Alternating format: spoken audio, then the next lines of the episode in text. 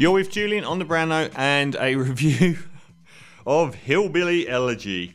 Oh, I've got lots to say about this. So, um, I've criticised Steven Spielberg as being the most talented filmmaker to have ruined the most films, broadly because he gives the audience no credit for having any intelligence. He makes everything in broad strokes. There's never any subtlety or complexity to what's going on outside of Schindler's List. Um, most of the time, you're giving a very pat, black and white reading of things. He can't resist going for big emotional notes. I find it very cringe inducing, and I think he's um, any serious subject he's tackled. I really hated The Post, his last big serious film. Uh, it was like a cartoon, a child's cartoon version of events. And um, if there's someone that has everything that Scott, uh, Steven Spielberg does wrong, and only that without any of the incredible talent they had Raiders of the Lost Ark on. I mean, when the guy's in full flight, he is obviously one of the greatest directors in the world. He just can't help himself by being too noble and too heroic and too plain and vanilla. If there's one guy that only has that side, it's Ron Howard. Ron Howard is like Steven Spielberg distilled into that morass of blandness and hero- heroism and black and white morality and lack of complexity and hammering you with emotional notes and Oscar bait. Well, over the years, I haven't really liked his films. Uh, he did Far and Away, that was terrible. Uh, Apollo 13, I thought was a decent effort considering. Uh, Beautiful Mind, I love when it came out, but um, watching it after, it's cringe inducing. Um, he's done a lot of films, and a lot of them have fallen by the wayside. So he's got a pretty big track record of films falling. I mean, The Da Vinci Code, big success at the box office, not so much elsewhere, and Angels and Demons. Uh, these are bad films. The one film that stood out that was good was Rush. Didn't appear to be in his normal style at all. In the Heart of the Sea just died. Um, and Solo, Star Wars story, what are you doing? That was terrible.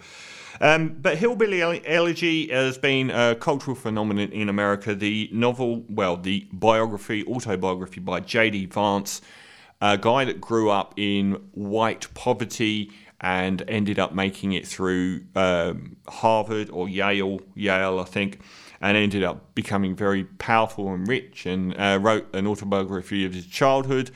Uh, and it became a course celeb focusing on white poverty um, and I guess, you know, someone breaking through their background story. Um, Ron Howard's turned this into a film, and it has.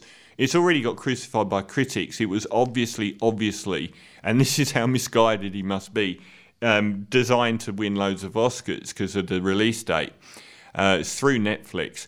Now we get um, some big actors. Amy Adams is possibly my favourite female actor. I love her. Glenn Close um, they're, the, they're the two sort of established actors. Freida Pinto's well known after Slumdog Millionaire, but she hasn't got a big role at all. Um, and I think it's Gabriel Basso who's the um, the the guy. Haley Bennett, who's um, she turned up in The Devil all the time. She in exactly the same role as the white housewife in poverty. Um, she's very convincing at that, but um, she might be getting a bit typecast. She looks a bit like Michelle um, Williams. Is it Michelle Williams? Anyway, I digress. And we get him in his childhood, and it sort of flips between Kentucky and Ohio.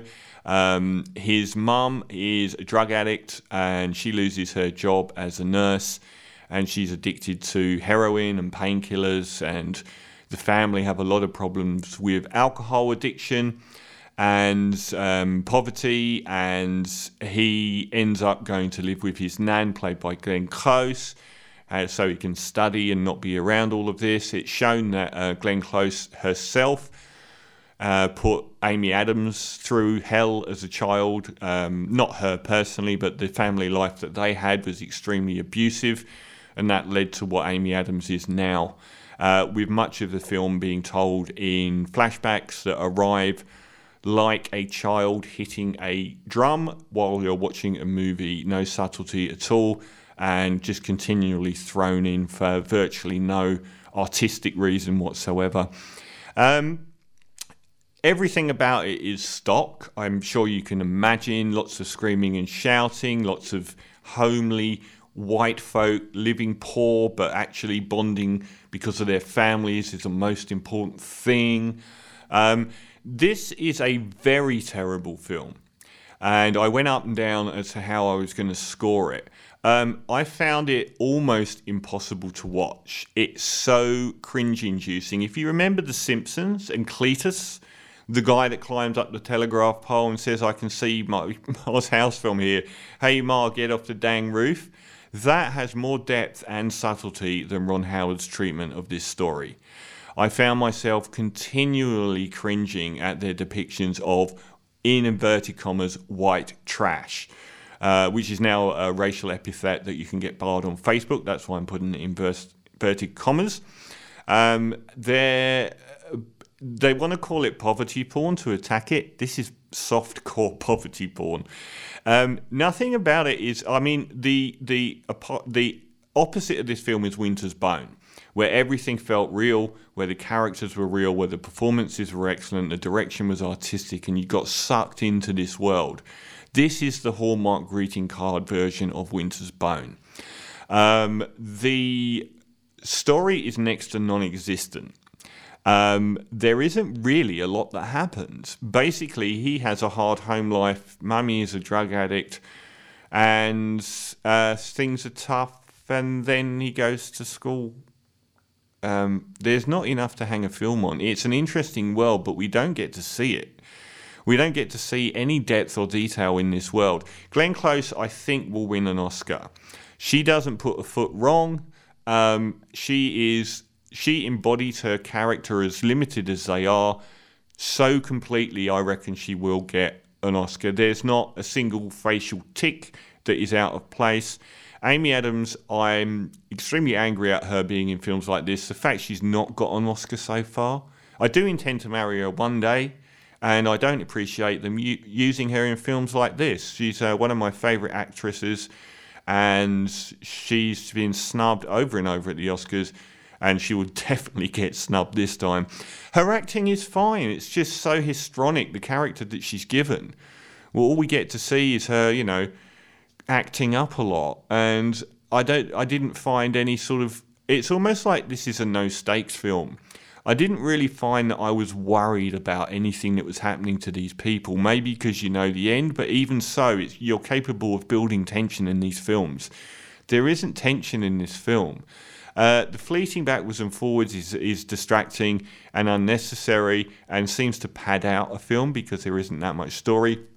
His relationship, the guy played by the main uh, I think Gabriel Basso, who plays the JD Vance character, all the characters look identical to who they are in real life. It's quite surprisingly good at that.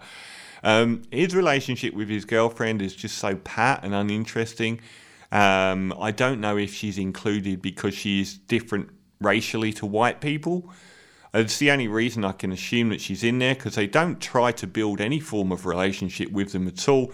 I found Gabriel Basso completely uninvolving. I didn't really warm to him at all.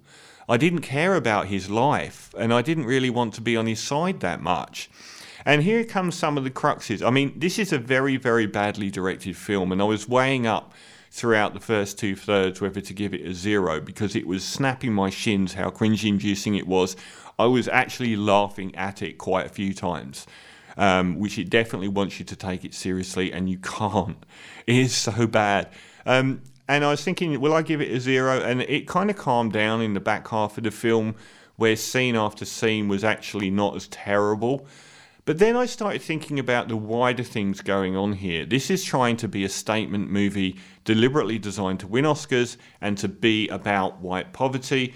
And then I started thinking this is a character who left behind his family, went to Yale, and became a venture capitalist. I don't know that that is something I want to be particularly on board with. Um, the fact that he did is kind of dismissing the fact that 99.9% of people that come from his background never have any opportunity to do anything. And singling out the one person that's got through, I don't really agree with, but celebrating the guy that left his family behind to become a venture capitalist is a bit, I'm not really that sort of sympathetic to his life, to be honest. And secondly, there just isn't any story. Um, he had a hard life growing up. and that was it. He had a hard life growing up, went to Yale, and became a venture capitalist. Um, how many hundreds of thousands of people have hard home lives that would have been relatable to this? Um, I feel like that there is a mine here, a gold mine, and he's turned up and done a Scott Morrison photo opportunity outside it. Because even delving into the back of Amy Adams' childhood, actually looking at the communities at all, which we don't really see or get a sense of, there's virtually nothing here that couldn't be in a normal suburban environment. I just don't understand what they were going for. Or other than Oscars and other than to show white poverty, but they don't really, because I didn't get any of the atmosphere of Appalachia or of Kentucky or of any of those environments. It was just pretty much working class suburban people. And I felt like everything was low stakes. Um, I found it very cringe inducing all of the time. I found the direction to be pat, and he seemed to throw in endless flashbacks to make up for the fact that it wasn't very much story. I found the lead character almost singularly unsympathetic and uninvolving. I didn't care about his life, and it wasn't very interesting anyway. So, this is one of the worst films I've seen this year. It's just whether or not to give it a full zero. Um, I would say that this fails on enough levels. Uh, and the fact that I didn't hate some of the stuff in the second half was more down to the fact that it wasn't quite as continually awful as the first hour, but it is incredibly misguided. I think uh, celebrating the one person in a million that escapes his past and leaves his family behind to become a venture capitalist isn't something that I would be on board with anyway. Um, I didn't like the lead character or his performance. I thought Amy Adams was wasted, Glenn Close was very good, and I thought that this was a, the most misguided film I've seen this year. So I am going to have to say there's no there wasn't anything that I got out of it and it left a bad taste in my mouth and I was laughing at it when I should have been emotionally devastated by it. It's Hallmark greeting card level. Nothing is really upsetting anyway. Um, so I'm going to give uh, Hillbilly Elegy because it is so bad at what it attempts to do zero out of 10. It probably deserves like a 3 out of 10 as a movie, but when you factor in the things that it's going for and the characters that it's asking you to root for, I think that adds to it compounds the failure for me. So this is a truly terrible film. You're going to have to have really bad taste to sit through it and not be glad when it's over. It's also very boring. Uh, it doesn't have enough story to sustain itself, and it doesn't give you any window into this world that's so, so rich and cinematic in other films. The Devil All the Time. I was in that world that this film tr- claims to be part of. I was knee deep in that world throughout that whole very bad film. Here, I don't get any. I, I never felt like I was in these environments at all. I felt like I was reading a homely spun tale from a children's book. So, I'm going to give uh, Hillbilly Elegy, a 0 out of 10 for the apex of Ron Howard's often terrible. Is Ron Howard the worst filmmaker in America today, including M. Night Shyamalan? Yes. Yes, he is. 0 out of 10. Uh,